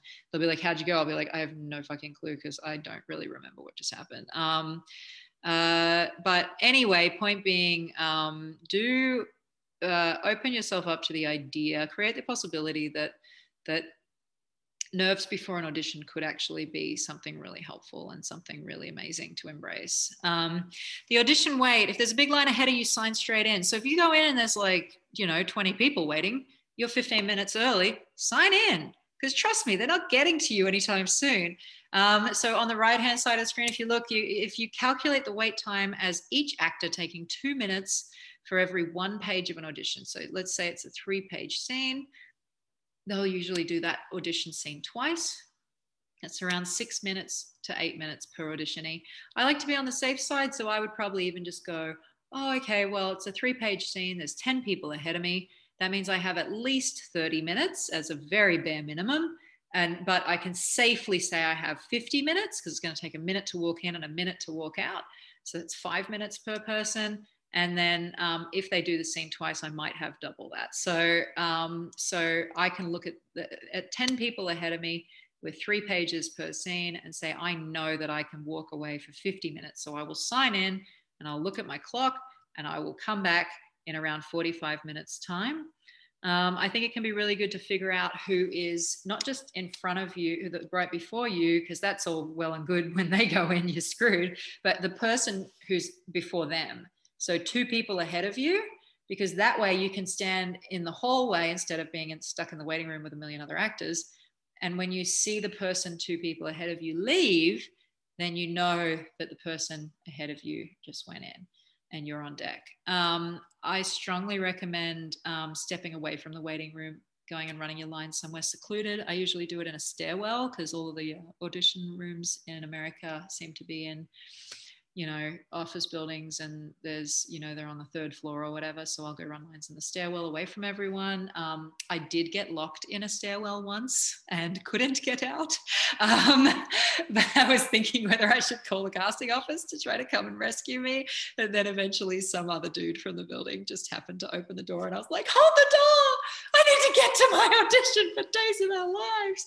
And uh, yeah, I managed. I didn't book that audition, but they actually ended up offering me a different role at a different date, um, where my my real life husband got to propose to me just because the casting director thought it'd be fun and she knew us both. So, um, but yeah, definitely be careful if you go into a stairwell. Um, make sure it doesn't lock behind you um, go to the bathroom when you're like, you know, when there's around four people ahead of you, four or five people ahead of you, go to the bathroom because otherwise you're going to need to pee. Like you're going to need to pee right before you go in. So um, get get your bladder empty, and then also when you're on deck, um, like when the person before you goes in, drink some water because it will keep your brain sharp. Our brain is just salt, oil, and water. So that's why the omega 3s are important. That's why hydrating is important. And that's why having some amount of salt. Everyone says salt's bad for you. Lots of salt is bad for you. Salt in a processed food diet is bad for you. But if you are eating a normal, healthy diet of, you know, mostly fruits and vegetables and, um, you know, very low kind of processed food, you need a lot of salt. So, so don't be scared of, of having a good amount of salt and oil and, and water in your diet. Um, because uh, that's the stuff, you know, electrolytes, Gatorade, Pedialyte, all that. Electrolytes are literally just salt. Um, and they're the thing that sparks all the electricity in your brain.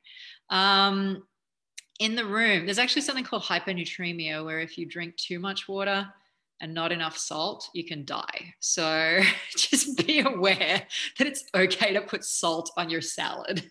Um, in the room, this is your time. This is your time. Doesn't mean you run the room. It means you're in the casting director's space. You're a guest in their space. Consider it a collaboration. If it's an emotional scene, it's fine to ask the assistant to let you um, to let the CD know that you'd rather not chat before the um, audition. That's fine. Let them know if you're doing any big sudden movements. Um, uh, that's just for camera. Like, oh, on you know, on this line, I'm gonna like do this big thing sit down stand up jump up and down whatever it is and just let them know so that the camera can follow you. Only shake hands if they offer um, never uh, don't put your hand out it could be like awkward especially obviously these days. Read the vibe of the casting director if they're making conversation or eager to get started and consider the size of the line in the waiting room when deciding how chatty to be. So if you know the casting director you know, and you want to kind of have that chat, I get that it's your time, but if they've got 20 people in the waiting room, they might be eager to keep moving. So just be a little bit space aware, aware and, and um, conscious of what's going on around you. Um, if you need to move furniture, ask first. Redirections everything. Listen intently. Keep the accent of your character until your audition is done thank them and leave. No need to comment on your performance. Don't be like, oh, I'm sorry, I don't feel like I did really well. There's no need. If the writer or director's there and you liked their script, let them know. Um, I think it's important to speak to them as a fellow creative and just be like, hey, man, like I read your script, it was freaking amazing. Um, uh, you know, I'm so glad someone's writing a screenplay about this, blah, blah, blah. Um, after the audition, um, maintain your confidence till you get in the car. Um, uh, you just never know who's in the waiting room, who's outside. Um, you don't want to be like on the phone saying, "Oh, I blew it," or "The casting director was a total dick," or whatever. Um, write a thank you note to the casting director. So have a little. I think it's important to have a little box of thank you notes in the car, and write a little thank you note, just saying, "Hey, you know, appreciate you bringing me in. Um, I loved uh, the redirection on that. I felt like it really improved the scene, or whatever it was, you know. Or it can just be, "Thank you for bringing me in. I really appreciate the opportunity." Put a little business card with your face on it um, in the note and then put that in the mail to go to their office so that they receive it in you know two or three days. It just keeps you top of mind with casting after the audition's done. It makes them go oh who was that? Oh that's right. Yeah she was good. Um, it won't help you get the part. It will help you stay top of mind with casting especially if you didn't get the part for the next one um, do all of your own analysis on how you did in the car. So think about the audition as much as you want in the car on the way home. Um, but once you get home, shut the door and forget about it. Um, send your reps an email or call them to let them know how you went. So, this is, I think, a really good way to stay top of mind with your reps and also help them feel connected to kind of what's going on out there in the world. They're just sitting in an office pitching actors and they don't actually get to go to set. They don't, you know, sometimes they do, but they, they don't usually get to go to, you know, auditions or whatever. So, for them, having you send a selfie of what you wore to the audition and then just a two or three sentences. Hey, this is how it went. Um, you know, went in, saw the, the associate was Anna. She was really great. She was running the camera you know jane was jane was the casting director. We did it three times. The second time i didn't feel like i did it as well. I fumbled a few lines but the third time really got it properly. First read actually felt like the best weirdly enough. Um, whatever it is so that your your agent and manager know what's going on out in the field and then they can have an intelligent conversation with casting if they call for any reason. When you get out of the car, forget it all ever happened and treat yourself, guys. We always, we should be rewarded. Auditions are horrendously crazy things and we should reward ourselves once we finish one. Zoom auditions are essentially the same. Practice the scene via Zoom with a friend in advance. For instance, it took me about three or four of these seminars before I realized I should pin myself so that I can see what, what my frame looks like while I'm talking to everyone. Practice via Zoom pin the casting director or reader. Uh, uh, well, pin the reader. So whoever's doing, if it's the casting director, pin them, but only if they're reading. Pin the reader during the scene so you don't end up talking to yourself. I did that on a Zoom audition, a Zoom callback the other day where I didn't pin the reader and as I talked, I was on speaker view. And so every time I talked, I was acting my scene to myself and it was pretty much the worst thing ever. I did not book that part. It's the same as a live audition in how much to chat getting redirection and stuff, really make sure you listen to any redirection. Don't be thinking about what you just did while they're giving you redirection. Really listen to the redirection. Make sure your internet is awesome, obviously, um, and test it before you do it because you don't want to be that person that's pixelated when everyone else looks fabulous. And say thank you at the end. Self tapes. So we'll go through self tapes. Oh, wow. The equipment, phone tripod, tripod phone attachment, a good even lighting source, and a single colored backdrop. Y'all, all I use, I got this, we got this from Spotlight. See, I don't know if you can see above the mirror. I guess it looks like it's a little, see that gray thing above the mirror there? That's a 240 centimeter screen, and it was like a hundred bucks on sale from Spotlight. We just pull that down, set up a tripod, and it's actually also our projector screen for movies. So we have like this massive TV screen. Uh, it's gray, it, gray and blue are beautiful colors. A good even lighting source. So that screen is opposite a window with lots of natural light. So, and there's also these windows with also lots of natural light. So um, it uh, it means we don't even you know, during the day, we would just need one light because there's no windows on this side of the room. So we would just need one light that would shine and cover the other that slightly shadowed. See how this side of my face is bright, this side's shadowed. I don't want that. So I'll put another light here and have some more light coming on this side of my face if I was facing this way. So set up, face the main lighting source, put the backdrop behind you, duh. Um, set the tripod six feet ahead of you. Um, the camera should be at the same level as your face. Make sure there isn't a clean shadow behind you. If there is, just get another light, that'll even it out. Um, if the background is static or crackly looking, that means there isn't enough light. So you need to get more light into the whole room. Um, frame the shot as requested. If there's no frame requested, it goes from armpits, so just below your armpits, or really tits up to your, from your nipples to your top of your head is essentially the frame, um, or just above, like so maybe there. Um, no space should be on top of your head. Have your head touching, touching the top of the frame. There's no reason you don't. Doesn't matter. All this space above me is irrelevant. We want my face. We want more of me in the screen. Um, the reader should stand two or three feet back from the camera if you're not using a microphone. I don't use a microphone. iPhones are fine. Um, the microphones are all great. Um, the reader should stand two to three feet back from the camera if there's room. If not, their voice is going to be a lot louder than yours. Um, so you don't want a loud reader voice and then your voice to be more quiet. So make sure that they press record and then take one or two steps back from the camera. Make sure they're not blocking your light and they should be standing so the camera is right at the edge of each of your faces. So if that's the camera lens there, I'm looking here to the reader or I'm looking here to the reader. And I also think if you have two characters in a scene, put an X on the wall and have it as a separate spot so you can actually look at it. Don't try to guess where the other character might be iPhone setup, guys, go to settings, camera formats, change from high efficiency to most compatible. All the phones lately just went into this high efficiency mode, but it's not compatible with anything. So you're taping in these weird videos, HEIC videos that don't actually uh, upload to a lot of things and for some reason people can't open them on different devices like a whole thing. So just go into your iphone and change the setup. It will take up more space in your phone but who cares? You need to get your audition videos done in the right format. And then tape at 1080p if you can. 720 is fine if you need to because it's still hd the audition. Rehearse until you feel solid on the lines. Uh, this is for self tapes yeah so this is in the room on the day with the reader always keep the opening beat at the start. Look around the space before you start. Imagine the whole room so you know where everything is. No need to stare down the reader. Just look at them when you feel compelled to. You don't need to constantly be on the reader. Just be, you know, you're doing your own thing. You know, your character might have glass of water. Maybe she's like looking at a thing while she's talking. Yeah, I agree. No, 100%.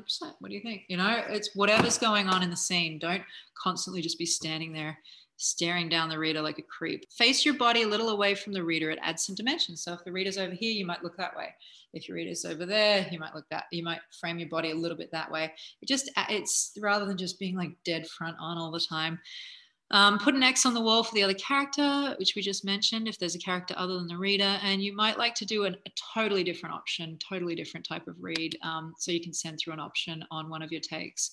If you only have a couple of lines, I like to imagine that I'm the lead of the film. Because when you are the lead in a film and you have one or two lines, it's just like, oh, this is my easy day, done. You don't even learn those lines usually. You're just like, oh, what am I saying today? Oh, okay, yeah. No, hi, John. I totally agree. Do you want a coffee? Great perfect. Hey john i totally agree. Do you want a coffee? Great. That's it. It's not you don't have to make it any anything interesting. And trust me if you're the lead of the film you would not be putting all this junk onto a two line scene. But you're still coming from somewhere and going somewhere. You've still got your whole character because you're the lead of the film.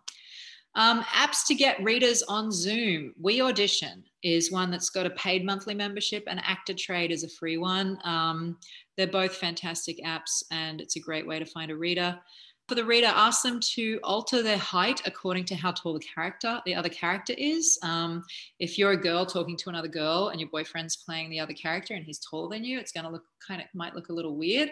So you know, my guy's six three, so he's up here, and if I'm playing opposite, I'm supposed to be talking about someone else. I need to make sure he modifies his height. So I shrink him by making him sit. Um, ask to keep recording for around three or four seconds or so at the end, because you don't want to rush your final beat. Obviously, you want to catch all those moments we talked about before. And if they're not an actor, if you're taping with your parents, tell them to just stop trying to act. Tell them to just talk.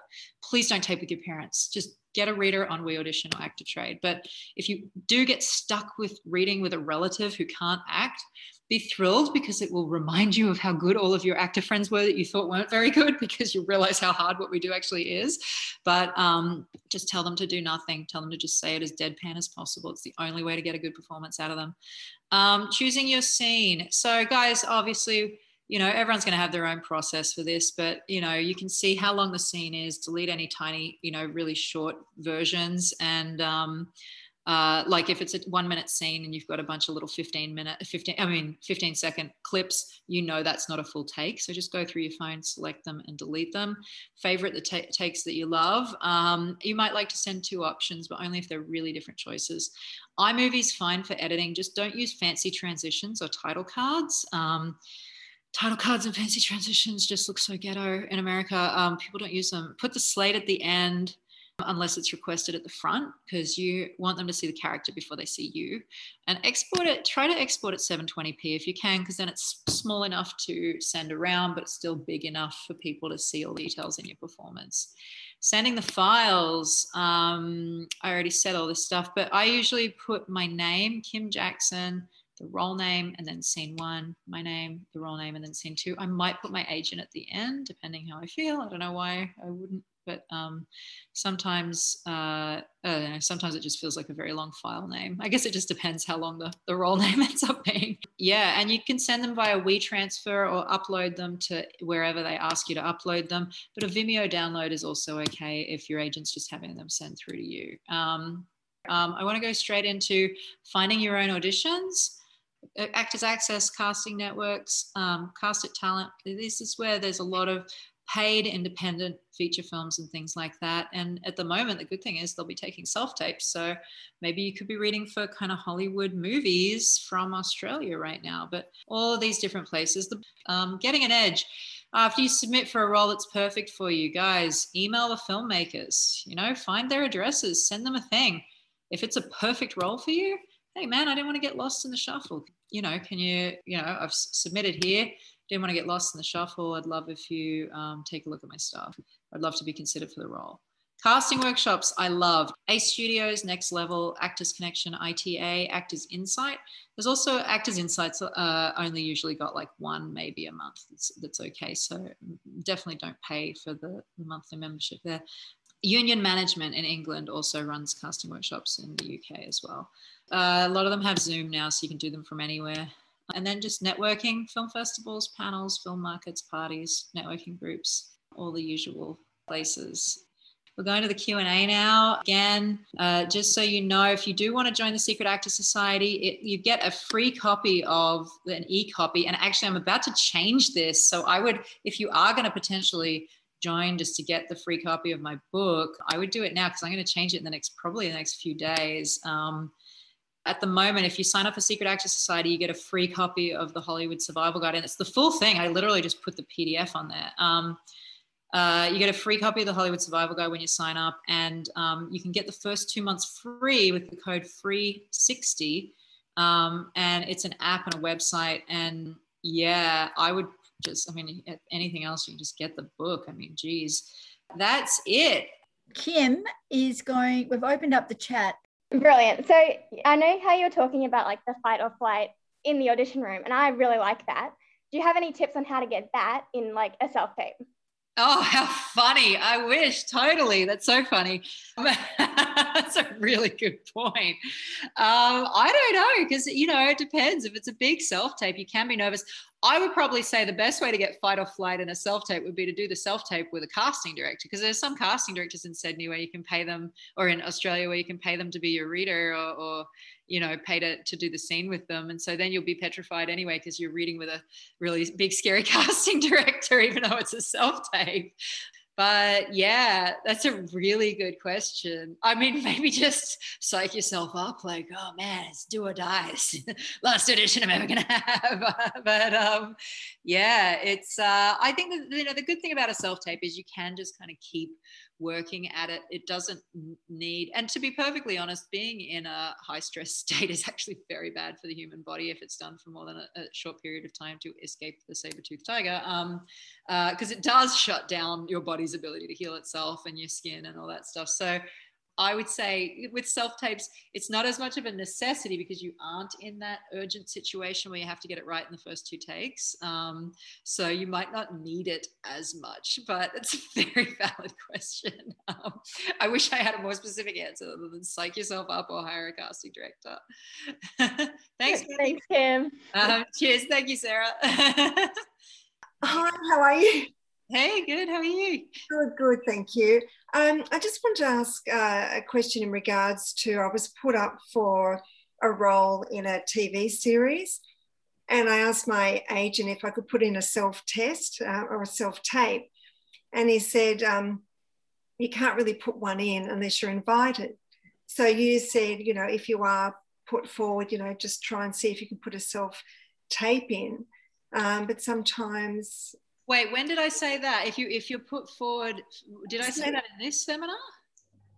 Yeah, you just mentioned, you know, if you feel that you're right for the part, um, just try and put a self uh, tape in. And I did ask if I could do that because I have done that before and I've booked. Um, so, what are your thoughts about that without annoying your um, agent or the casting director? Yeah, look, I um, my question again is, did I say that in this seminar or a different seminar? Because I didn't think I said that in this one. Oh, maybe. I, oh, well, that's what I thought you said. You know. Oh, okay, cool. Okay, Sorry, so, I might be wrong, Kim. Sorry. Yeah, look, here's the thing. Look, there is, if you're really, really perfect for a role, especially in America, it's a little more, um, you know, commonly done. Um, mm if you're really, really perfect for a role, there, there is a degree to which you can potentially say, look, is it okay if I just put down a self tape? Because a lot of the time they won't audition people because they don't have time in the schedule. You know, if it's live auditions, they simply have 30 audition slots and there's no room for anyone else.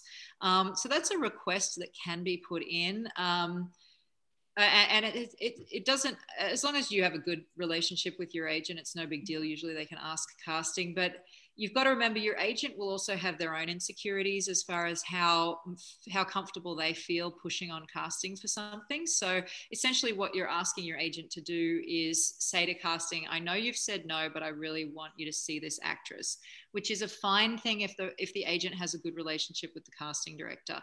Sure. If the agent is building their relationship with the casting director, maybe you know, and the difference would be if the agent has booked a lot of actors through that casting director, they've done a lot of business together, the casting director trusts the agent, mm. then you're going to be in a better position for that than if your agent is maybe someone who's still pitching the casting director, developing that relationship, and it's going to vary from project to project. I mean, from ca- from casting director to casting director. Um, uh, so you know for one your a- agent might be comfortable saying dude like i know you said no but she's amazing. Just look at her tape. Like i'm going to get her to put down a tape.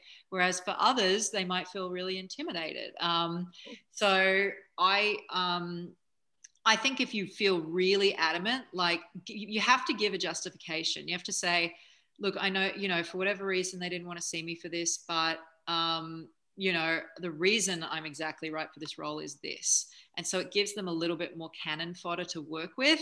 Mm. um, if you really like passionately deeply in your gut are like this is this is my role. I know i'm meant to read for it you know blah blah blah you could always do the self tape and send it to your agent and just say, look, I understand that this might not be something you're comfortable forwarding, but I just wanted you to see what I could do with the role. Sure. Um, what you do with it, you know, from here is up to you. But it, you know, obviously, I'm hoping you'll forward it to casting, and that way, it's um, you're not putting pressure on your agent, but you're just saying, look, I'm really right for this.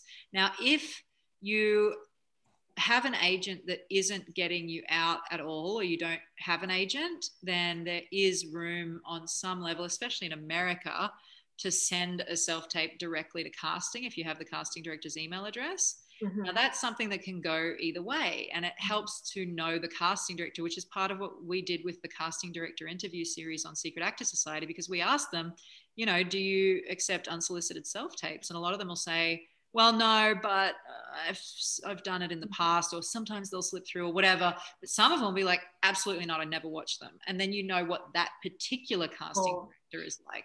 You know, some of them will be like, oh, I love it when actors are proactive. And it's like, oh, okay, great. So then you have a flag in your mind, okay, with that casting director, when they're casting a project, I can do it. Um, but again, it's really tricky because if you do have an agent who's a good agent and they're doing their job right, and you go around them to the casting director, that looks completely unprofessional, and you shouldn't do that. So you should only do it if you have a shitty agent or if you don't have an agent. Yeah. Terrific. Thank you so much, Kim. And thanks No for sharing all that great information before too. Oh, thank you, Trudy. Thank you. Appreciate it. Thanks. Thank you. Okay. Hey, Poppy and friend. or is it? Sorry, I didn't mean to cut off. I just Um, put two hands waving. Oh, them, I guess. um, I was just wondering what your advice is on um, like recall auditions. Wrinkle Because- auditions? Yeah, like if you if they uh, like what you did the first round and they want you to come back, just whether you go in with similar vein to what you did initially or something new. Yes, they called you back. Sorry? Yeah. Wait, you're talking about if you do a first round audition, you get a call back. Do you do the same thing again? Oh, just like your advice on like the recall process. Oh, recalls. Okay, yeah. So yeah, um, uh, do they call them recalls in New Zealand? Yeah. Oh, that's so funny. I've never heard that. Oh, okay, cool. Um, so uh, yeah, uh, we call them callbacks in Australia and America. We call them callbacks in Australia, right? um, so yeah, do the same, wear the same outfit, do the same audition. They've brought you back because they liked what you did. If they redirected you in the room, do what they redirected you to do, unless they redirected you and then said, "Oh, actually, you did it better the first time." Um, but they've brought you back and it was something that the casting directors we interviewed were really really specific about um, that uh, the you know they hate it when an actor kind of comes back for the callback and then does a completely different performance because they've coached with someone new and the coach has changed their work. And it's like well we really liked what you did. We brought you back based on what you did and now you're coming back giving us a different product essentially. It it would really be frustrating for them because they'd be like i don't i don't get why actors do that. It would almost be confusing. So just if they like what you've done you know obviously hone it you know work on it work to perfect it even more but but do what you did the first time for sure for sure and wear the same outfit frankly yeah thank Yeah. you. cool cheers cool any other questions or are we good I think you have covered everything. i know it was so much stuff um So actually, I want to ask a question. We are getting at Equity, we are hearing from a lot of people how frustrated they are at having to do so many self-tests. People people want to get back into the room. yeah And so what do you suggest to people who have to do a lot of Zoom or uh, rather have to do a lot of self-tests? They don't necessarily have a whole lot of people on hand to read with them. They're not necessarily, you know, they're not 20, so they're not that necessarily that great uh, with technology.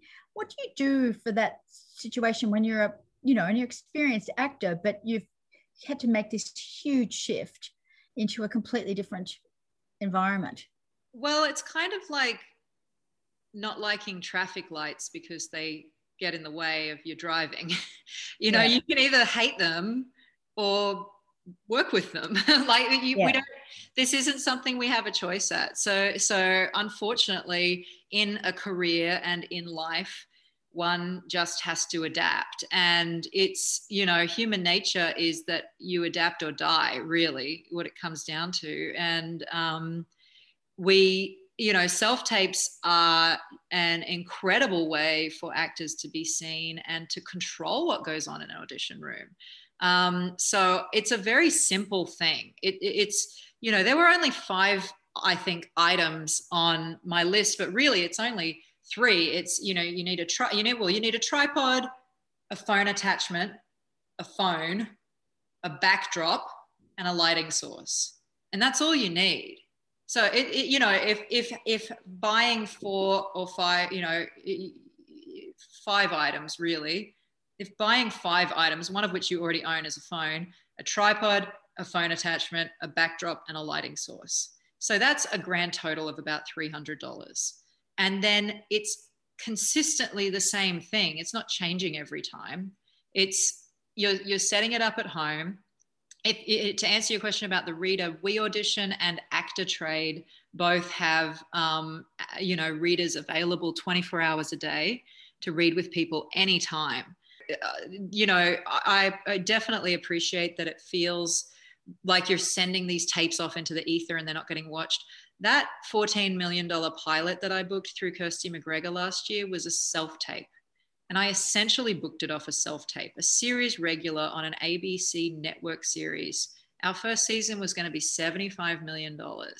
And I booked it from a self tape. And then they had me come in as a formality into the room to read opposite a bunch of celebrities so that they knew that they could prove to the network that I was better for the role than the celebrities. But it was a self tape. And I had the same opinion. I was like, oh, another self tape. I'm not, why would I say, I'm not going to book a series reg off a self tape. I took a, a, week to do that audition because I was just like, what a waste of my time. This is so dumb. I did it and I booked it. I've, I book from self tapes all the time. I booked my guest star on SWAT last month from a self tape. I, you know, I've probably out of the 60 jobs I've done, you know, a lot of them were before self tapes, but probably 10 or 15 of them were self tape bookings where I never even went in the room for a callback. So, auditions, you know, they are casting people from self tapes. Someone will get the role. It means that more actors are getting opportunities. And it does also mean that we get to control the audition. So, I think if they, reframe it is the only choice that they have because essentially they either reframe it or they keep you know, whinging about self tapes. And then they're just, they're stuck with this thing that they don't like. So they either choose to fall in love with it or, you know, it's like love the one you're with. If you're an actor and you want to audition, having self tapes is better than nothing, especially with COVID right now.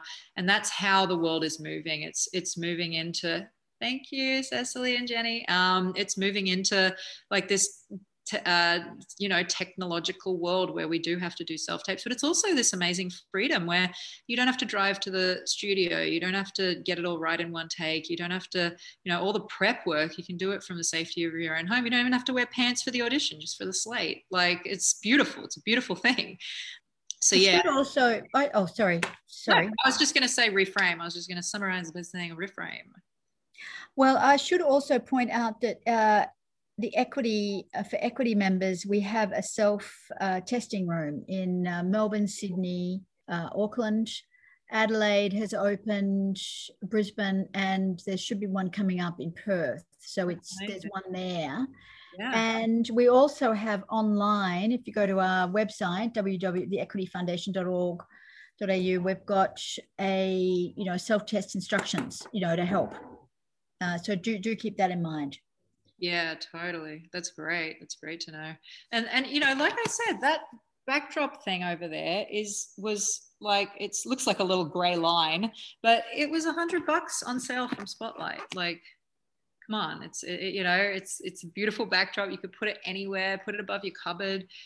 Uh, we used to hang a bed sheet like we this sheet that i'm sitting under right now we hang this sometimes if we're traveling this is all we put up we just hang it from the like from the top of the wall or from on the top of a curtain thing it's it's, it's it really isn't that hard and the more you do it the more you get used to it and um, i think people it, it feel like it's a bigger deal than it is but i've been doing self tapes because i've been auditioning in louisiana for about seven years now or eight years now and i remember when i first used to get self tapes half the time i wouldn't send them because i'd just be like oh this is so dumb what a waste of time. It's so much effort. And then I fell in love with them, and it's so much better. Um, so, Kate, I'll get to Christy's question first, just because it's above yours, and my brain can't retain things for too long like that. Um, so, Christy Wordsworth, um, do you want to jump on and say your question? Yeah, sure. Um, sorry, it's a, it's a bit of a, a few questions inside the question, um, but just seeking advice on appro- approaching agents. Um, I don't know if you have any input or advice on that topic. Um, you know, is, is, it best to just do a short, quick sort of, you know, here's me, here's my credits, here's, here's some reels, let me know if you're interested, or should you sort of go into a little bit more detail about yourself up front? Um, and then once you've sent off the email, should you phone call follow up or just wait or follow up a week later or two weeks later? Like, do you do you think that there's any right way of doing it, or it's just kind of stab in the dark and see what happens? No, I think it's really important. I think a lot of the time uh, actors will send this huge, you know, story of their life, and um, it's, you know, it is nice to know a little bit about uh, someone who's reaching out to you, but to be concise is important. And I think to personalize it, I think it really needs to be, look, I've, you know, I've taken a look at your list. I, I want to work with you. Uh, you know, I've seen that there's no other girls of my type, or, you know, it, it seems like you don't have anyone else of my type. The only other girls my age were a very different look. Um, uh, something where it shows that you've researched the agency, or even just, uh, you know, are you talking? Are you reaching out to Australian or American agents? Australian.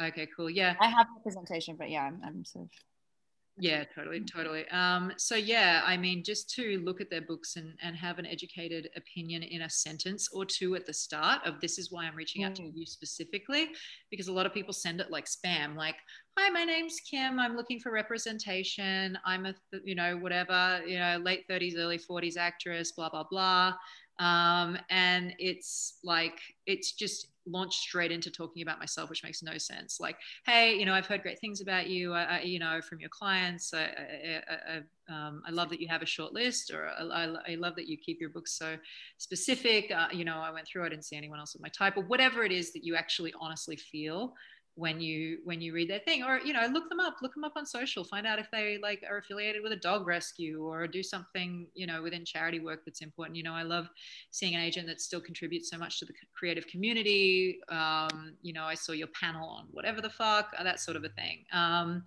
but uh, but keep it really concise. You can do all of that in a sentence um, or two, and then yeah, I would focus on again brevity. So do talk about yourself, but not you know, to some huge extent where you're writing paragraphs and paragraphs, utilizing bullet points and um, try to keep the whole thing under like 250 words.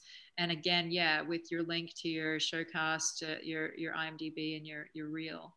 Um, but your most current reel should be on your IMDb anyway. Um, and then with follow-ups, uh, I don't think a phone call follow-up is good uh, immediately, especially in Australia. Uh, they're kind of weird with that stuff. I would probably say, um, just do a email and then an email follow up about uh, 10 week 10 days later. Um, and then um, so like a week and a half later and then another email follow up about a week after that. And then you know and nothing major just the original email send it to them again and say hey just following up on the email below. Hope you're having a great week. And that's it. It's the end of the follow up email and then it includes whatever you had written in the original email below. Um, cool. the, I think Thank the key is in the follow for sure. Okay, Kim, what about, uh, are you happy for me to put Jessica up? Jessica, you want to come up? Oh, totally. Sure thing. Um, I was wondering about self tapes when emailing a self tape, um, what the email title should be. So, should you put your name in the title of the email and what you're auditioning for, or yeah. Just, yeah. Yeah just you know um, just put your name the project. It, it, yeah it's literally just you know kim jackson um, kate audition for ncis or whatever um, is fine. Just it's what it, it, just think need to know. What's the information they need to know and how quickly can you write it without any words in between? Cool. Thank you. Thanks. Okay i've got kate coming up Hi, Kim. Um, just I just had a quick question. So you know how you said if a role you hear about a role going around, but your agent hasn't got you an audition for it, but they agree you can send something off. How are you meant to get a hold of the material in the first place, or do you just send something that's in the same um, style of the show here's where it gets tricky. So in Australia, you can't really get access to the sides. Um, it, you know, the only way to really do it is um, if you if you like a friend has an audition for it and they like will share the sides with you. In America, the sides are all posted on these public forums called Showfax and Sides Express. And so, if it's an American project, you can probably find the sides on there, even if it's going through an Australian casting director. If it's an Australian project, you might be shit out of luck on that one. Um, and at that point, um, you know, there isn't a whole lot you can do because, yeah, it would be kind of weird. They, they won't be able to use a self tape for a similar character. Um, so, yeah, I think it's really only applicable for either American projects or ones where you can get the sides from a friend. All right, cool. Thank you so much. Yeah, totally. No worries. um, and then Brett had one about weapons. Here yeah, you mentioned obviously you don't take weapons to an in-person audition, which is obviously absolutely fair enough. But what about for self-tapes? Uh, obviously, you're in your, your comfort of your own home. If you've got a scene that has a gun or something, if you've got a, a gun, do you use it or do you still use your hand? Um, that's a very interesting question. So I think with I think with a gun, it would probably be okay, um, especially if it's a um, if you had like a fake gun that has that little orange bit on the end of it, so they know Yeah. it's fake. Yeah. Um, but just um, here, but if it's a knife, I feel like it's gonna make casting nervous because all they're gonna be doing is watching the knife. Mm. And I still think that a little bit with the gun. I still think that if you've got um, if you've got a weapon, it's they're gonna be focused on it. They're gonna be like, is that gun real? Is it not? It's and it takes it away from your performance. So if Yeah. your goal is to enhance the performance, why do something that's going to take away from the performance and distract from it? So, you know, yes, it's you know, it might feel really nice to have authenticity and it's nice to have the weight of the gun because obviously a fake gun isn't going to have that weight and it's a lot harder to hold steady, um, if it, especially if it doesn't exist. and Your arm's just kind of moving around. But um, I just think it's going to make people nervous, especially for American things. And they're also, you know, they may sit there questioning whether you would have brought the gun in person. And Mm. um, yeah, I just I don't know if it's worth it being such a distraction. I feel like probably you could get away with a little bit more with a gun over a knife, but again, I still just I don't know, man. I just I don't feel like it's really necessary. Yeah, my gut was telling me don't because it will potentially take away from the performance. So you're saying that it kind of yeah solidifies that for me. Totally. Um, for self tapes, I definitely think you're safer in a self tape environment doing it than in a room, but still probably just err on the side of maybe don't. Cool. Yeah, I, I mean, unless it's a really it's a really big feature, like maybe you you like you know you're like aiming it at someone and then you kind of put it away and then maybe you pull it out and hit someone with it or something like maybe where it's like it's an important thing in there. But against even so, you can do all that without it being in your hand. Yeah, Cool. Thank you. no worries. Cool. Thanks. Thanks. So generous with your time, Kim. Uh, honestly, above and beyond. So, Thanks. got last chance for any questions from everyone. Is I think it was so comprehensive. There's just one last question. I'm doing it now. When when when Atlas. is it Full when name. is it worth turning down auditions? when the script sucks. um, are you so what in what instance would you be specifically talking about? So recently, I got the uh, option to audition for something. It was a 21 male. I'm 30 years old, and it was a really. you look young part. though, man. I could see you reading early twenties. I mean, I You've can. got all that face. You've got all that facial hair, and you still look young. Oh, stop it! Now you're embarrassing me. Uh, but I, I, I expected that I would have been competing against 200 odd something people for what was I think it was a $600 corporate job. So for an hour's audition, I did the calculations, and it worked out that if I was competing between 20 to 200 people, that'd be 30 to three dollars worth. And for a role that wouldn't really be good, great for my CV or for my Yeah. show or credits. So uh, how do you calculate when you should or shouldn't go for a role? I think it's uh, thanks, Jim. Um, I think it's really specific. I think it's really specific for. I'm sorry, Cloud Atlas is literally like my favorite, my favorite movies. And so anyway, um, look, I think it is really specific for the actor. So for me, I won't do a slasher film. even if it's a big like i mean maybe if it was blumhouse i might but um you know and i do read for a bit of blumhouse stuff um admittedly but for me, I won't do a horror film usually. Um, but I was just reading for what they thought was a horror film as a table read, and they offered me one of the lead roles. And um, they were like, "Well, would you ever do a horror film?" I'm like, "Well, actually, I think this is more of a sci-fi. There's no gore. It's not. It's it's more of an intelligent horror film. So I'll do it." But you know, it's hard to have hard and fast rules because I'm always saying everyone, I don't do horror films. I don't do horror films. But then, you know, three years ago, a, a script came through for a project called Eat Brains Love, and I was like, I don't, you know, I just started not doing horror films, and I was like, I'm not doing the audition. I went to turn it down, and then my agent was like, No, just read the sides. And so I read the sides and the sides were the funniest thing I'd ever written my read in my entire life. I was pissing myself laughing. So I read the full script. I requested the script, read the full script. Funniest script I'd ever read. It was so hilarious. I'm like, I need to do this film. So I end up doing the, you know, I book the role, end up doing the film. And it, I love the movie. I, it's just so much fun. It's a zombie romantic comedy. I don't even know where it's been distributed. I think it's out on like Amazon Prime and like a bunch of random places. I think it had like a brief theatrical or something. Like, but I was so proud of it, and it was so much fun, and I'm really glad I did it. But that was after I'd said I don't do horror films.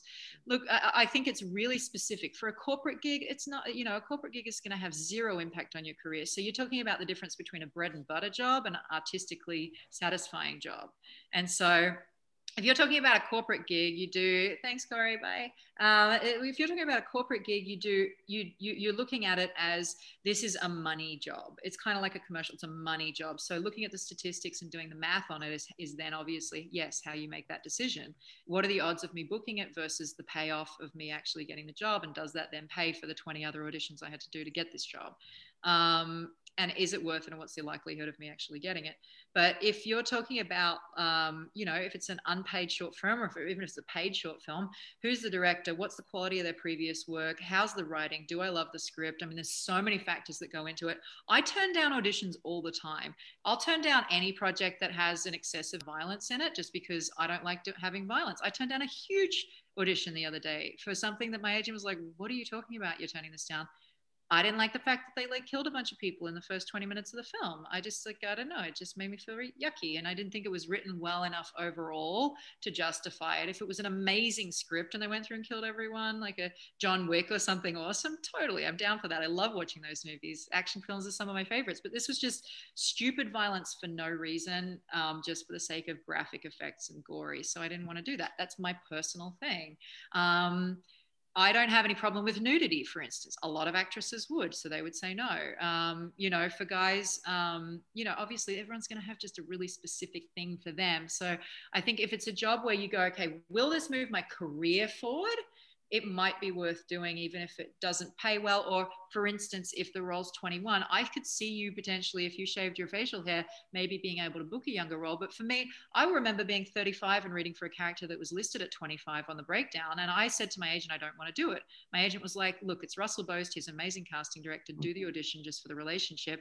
I went and did the audition, had a great time really enjoyed myself, ended up booking the role because it turned out she didn't need to be 25. All of the characters were 25. She wasn't actually related to them. She's some hot Australian chick that they pick up on the side of the road. All she has to be is like fun and hippie and crazy and silly and and so I ended up doing that because of the fact that they were like she could be a few years older as long as she's someone who you could believe these 25 year olds would fall in love with and so it made sense. And so I would have turned down that audition and I wouldn't have booked that job. And I had the best time shooting it. We got to travel all through America on this massive road trip. Our trailer was an actual RV that we all got to travel around on. And it was an amazing time. That was an audition I almost said no to. So again, just, um, there's so many different factors to weigh up, but I think you probably made the right call on a corporate gig for 600 bucks. Like, yeah, nah. Great. Thank you. And a quick follow up is yeah. I've got my US reel and all that jazz together what's my first step for stepping into the US market?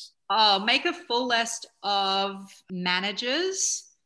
Oh, I wonder if I have it listed on Secret Actor Society. I, I, I have a list of like every manager in the United States um, and according to like the quality of their client list. I don't know if it's in the resources section of Secret Actor Society or not. If for some reason you join and and it's not in there just email me and i should add it in there. That's like something that should be on my to-do list. But um basically i would go through every single manager and management company in the united states um, start taking a look. And especially what I would do is find out shows that you feel you would be a good fit for.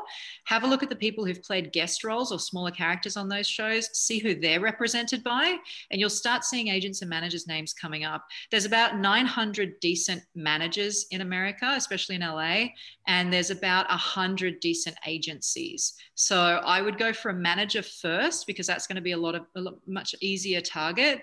And if you start priming them now, maybe they can do like a Zoom meeting with you or whatever. Um, but just get that list together, figure out who you're going to target and why. Make sure you go through the list and double check that nobody else looks like you. And then when you are ready and you kind of have a travel date or whatever, start emailing them about a month before your travel date. Great. Thank you very much. Yeah, no worries. But yeah, do managers first. And then once you're out there, you can maybe talk to your manager about who they share clients with and figure out an agent from there. But don't let a manager ever tell you not to get an agent. It's fucking bullshit. They'll say, oh, you don't need an agent. You're good. You've got me. They can go fuck themselves because their relationships are completely different from the relationships that an agent has with casting. You don't know who an agent might have been drunk at Cannes with 20 years ago and can get you in the room every time. So you want as many people in your team as possible. And an agent and a manager, it's like having two agents, it's like having an extension of your own network. There's three circles. There's your your relationships, your agents' relationships, and your and your manager's relationships. And it's that set of three circles that gets you into rooms. So you need that third circle. It's always really, really important. Cheers, Benji. Bye. Um, uh, so yeah, anyway, that's that. Fantastic. Thank you.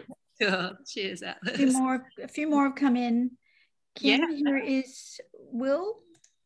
Yes. Hello. Uh, hi, Kim. Um, oh, firstly, thanks so much. This has been a really great session. oh, cheers. No worries.